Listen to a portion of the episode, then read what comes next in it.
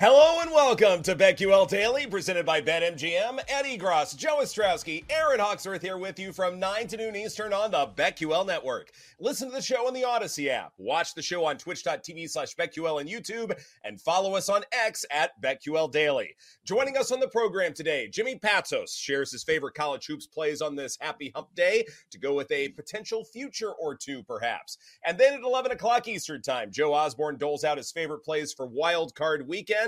And we will, of course, get to college basketball as number one and number two both go down last night.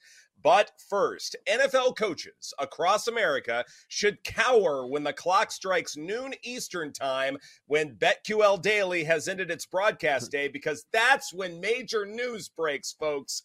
And in a way, it happened yesterday. Again, the Titans fired head coach Mike Vrabel.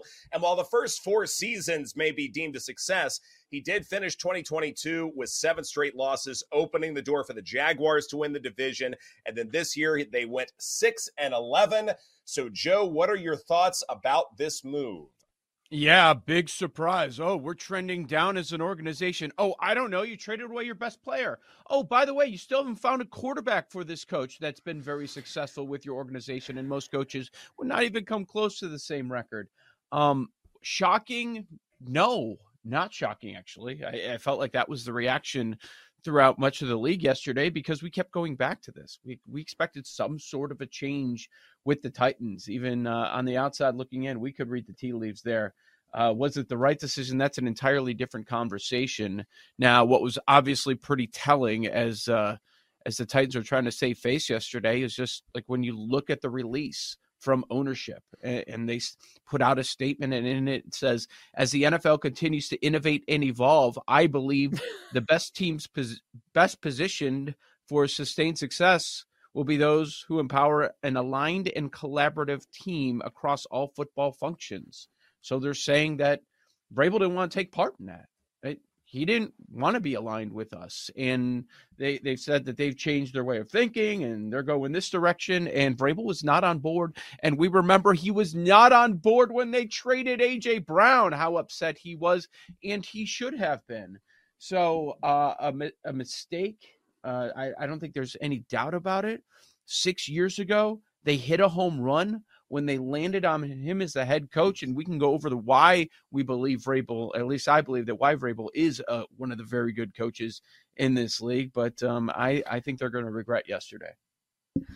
I think so too. And it just goes to show, like, this could be, we were talking about bad ownership, you know, who makes mistakes. Maybe that's what's happening here, because the players like Taylor Lewin was on Rich Eisen huh. show live when the news yeah. broke, and he was shocked. Derrick Henry was shocked.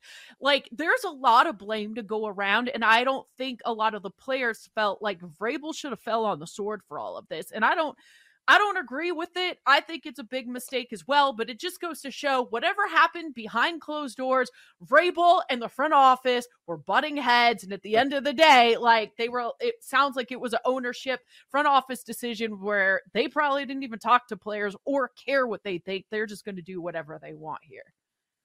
Perhaps this is where I have this unique perspective uh, compared with, say, you guys, but as someone who sort of charts analytics departments across the league and sees who's going where and all of that stuff, and certainly other folks are doing it in uh, greater detail than I am, at the same time, the Titans were one of the uh, perhaps least analytically driven franchises in the N F L. And while mm-hmm. Mike Vrabel was still able to find success that way, ultimately Tennessee felt like they needed to go in a different direction. And this is a recent phenomenon. I'd argue like the last year, year and a half, something like that.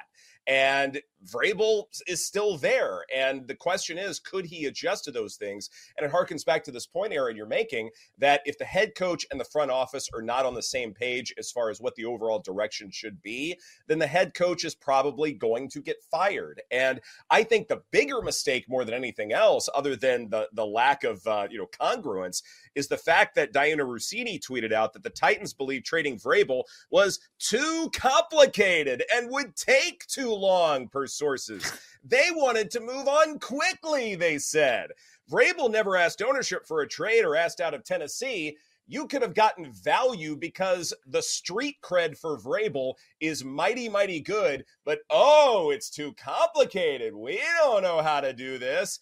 That mm-hmm. is a bad look, Joe. Yeah, so I'm not going to defend that organization. That's idiotic. Like, you could have gotten a draft mm-hmm. pick, a pretty high mm-hmm. draft pick for him easily. And uh, did I miss it? Have there been any hirings in the league? Have we had any press conference with new head coaches? We have openings and only more openings popping up. And now is the time to strike. And they're like, yeah, that sounds like a lot of work. We just know that we don't want this guy. All right. If that's your approach and you're saying he's not aligned with you, you want you want to go somewhere else, find me the upgrade. That's going to be difficult to do. You're going to find someone that's going to be better. I mean, look at it. What, what do you want? So, okay, they want someone that's more analytic driven. Okay, fine, cool. Um, but don't tell me that the last two years have been so difficult, because then you're you're calling him out for the record, which isn't his fault. I don't put it on him. Oh, I don't know. We can get the guy dealing with the personnel. We can go to there. And how about the quarterbacks that you apparently keep on missing on again mm-hmm. and again? I mean, what he's done with the with Tannehill and Mariota and a little bit of Willis, a little bit of Dobbs, a little bit of Levitt. Like it, it's a little bit of Monica. Outper- yeah. He's outperformed. He's beaten expectations again and again. So don't throw the win-loss record at me over the last two years because, okay, so we're a betting show. We always bring up Vrabel as an underdog. Why? Because when he's not expected to win, he coaches his team up, and he actually has a winning record. I mean, what more do you want here? Yeah, I agree. And this has been a very good team A T S. I expected them to be better in the second half of the season, but I'm with you. I don't think it was Vrabel's fault, and I hope wherever he lands that he does have a better roster to work with, because I'm not worried, and I think there's a lot of teams that will be lining up to grab him.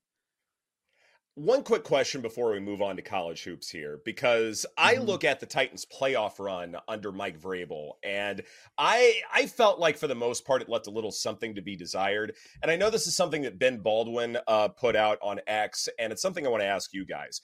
How much stock should we take into the fact that in twenty twenty, it was one and done against the Ravens, and then twenty twenty-one, he was the top seed and lost in that first game? Because if yeah. there is an obvious ceiling to your head coach or to your team in general, you get to the playoffs, you get a good seed, et cetera, et cetera, and you can't do anything when you're there, how much should that matter? Because as a bettor, I look at that and go, okay, if everything breaks your way and you still can't make a playoff run, then what happens when everything doesn't break your way? Yeah, individual games, maybe you're good A T S or you can get that outright upset every now and again. But if you're placing futures bets to win the division, things like that, doesn't getting to the playoffs kind of inflate what your overall value might be? Are we willing to stake that? Hey, do you think that's real? That He he's a guy, get to the playoffs. Yes, that's the accomplishment, and that's the ceiling.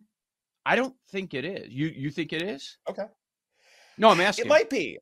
Yeah, yeah, yeah. No, it's fair. I mean, I, I think it might be. I think with him, you know, defensively, I think he's a great coach. He certainly elevates the talent he's been given. And look, talent with with that defense in the Titans, not very good. Ryan Tannehill certainly got better under Vrabel's tutelage or under that regime. Uh, mm-hmm. But I do think, though, there is probably as good as it gets and that kind of feel there. So in a sense, I, I might say yes, that you can get to the playoffs, but I don't know how much more damage you can do under Vrabel without having just a ridiculous amount of talent. And maybe him being in a different organization, I'd like to see what that would look like. But in that current marriage, it wasn't going to get any better, I don't think. Right, right. I agree there, but is that on Vrabel? Um, how the team is built, you're right. Are you built to make a deep run? They might be doing them well, a favor. You don't have the you don't have the good quarterback play. So how many coaches mm-hmm. are going to lead you on a deep playoff run without that top-level quarterback play? And he did bring his team to an A F C championship game. Like, mm-hmm. the, the general manager is the one that built everything around Derrick Henry, and then you trade away A J. Brown. Like, what exactly mm-hmm. were you expecting? So, I mean, that's the problem I have. And look, I, I, if we went over the teams right now, that would upgrade at head coach if they went to Vrabel, I think we would have a very long list. And maybe we'd be firing some coaches today that are not on the hot seat or that we brought up like maybe another year. I don't know. I think there are a bunch of cases, and I'm thinking about the big names that are available right now. Harbaugh, it will be Belichick. I might take Vrabel over both. Mm-hmm. Hmm. Do we think uh, Vrabel to Patriots? Is that the next move now? I mean, I think that seems pretty, like obvious. Yeah. I mean, yeah. Odds on favorite, I guess. I I would That'd think so. Cool. But what, what does he want? I don't know what he wants. Like maybe he wants a real quarterback because there's a job out west that has a real quarterback.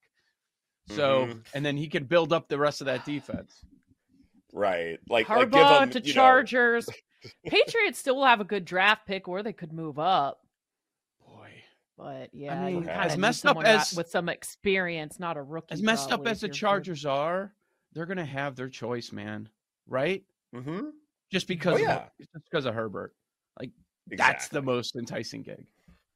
Right, no doubt about it. Okay, let's move on now to college basketball because number one Purdue loses outright to Nebraska, eighty-eight to seventy-two. Number two Houston, the last unbeaten team in college basketball, loses to Iowa State fifty-seven to fifty-three. My question to you, Joe, are we due for a wild and wacky season of college basketball based upon these two data points? Home dogs. Like we're starting to see the sample size where even the top teams are starting to play true road games, not these neutral site stuff, um, true road games, and they are struggling. Like yesterday when I was looking at that Houston number, like two and a half, really? Then you start to look at the game like, okay, yeah, Iowa State, they they could match up with them. They have a strong defense as well. And then, the yeah, at that number, like that's what really jumped out to me. So I didn't find that one's shocking. Purdue, shocking on the road. Big Ten Conference, no, not really. I mean, I, they were not expected to to lose that one. But also when you throw into it what happened, well, Nebraska made sixty-one percent of their threes.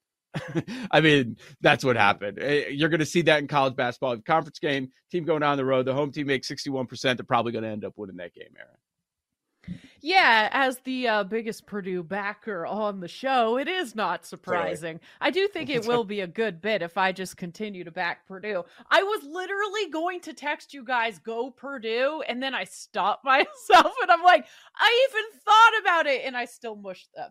But yeah, I good teams are going to lose, but this is twice now that Purdue has lost to what, an unranked team. So this is not good, uh, but it's also not surprising, right? A Matt Painter team doing this. So I don't know. I'm not that shocked by it. Yeah, they're not going to go undefeated. Um, I don't know. I so you're not close to flipping on them. You still believe in them, or is it just a bit? Oh, it's just a bit. Okay. It's, I mean, okay, I feel like it would because... be weird if I jumped ship. I gotta support them again this year. I, I think this. Uh, I think you're implying that this is like Minority Report here in the uh, text exchange, where the thought police are coming in, and if you think about committing a crime, then all of a sudden you're guilty of it, and you thought about mushing Purdue, you wound wound up doing it, and now here we are uh, with Nebraska just shooting the lights out of the basketball. First win over a top-ranked team since nineteen eighty-two. That's a little bit of a while. Uh, you know, also too.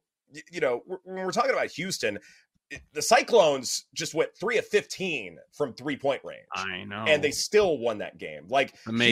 Houston with this elite defense, and it's something we're going to talk about later on in the show, if they are, you know, confining a team to that poor of a three-point shooting percentage, but they just don't have enough shooters out there on the floor, then mm-hmm. don't they look a little fraudulent? Especially with, like, the non-conference strength of schedule that they had? Uh-huh. Yeah, we'll have that conversation with our college basketball reset later on in the show, but I certainly think so. Now it was their first loss of the year, so you want yes. you want to take that into account. But see, isn't this the reason futures-wise we don't like to back Houston? We can talk them up, and the metrics are so darn sexy, and but they're going to have these games where they score fifty-three points. So that's tough. That's tough to do that game after game um, in the tournament. You're going to do that six times in a row. You're going to win every game. When you're scoring that little, that's the challenging part. Exactly. No kidding. This is BetQL Daily presented by BetMGM. Coming up next, our N F L power rankings for the biggest impact players who aren't quarterbacks for Wild Card Weekend. That's coming up on the BetQL Network.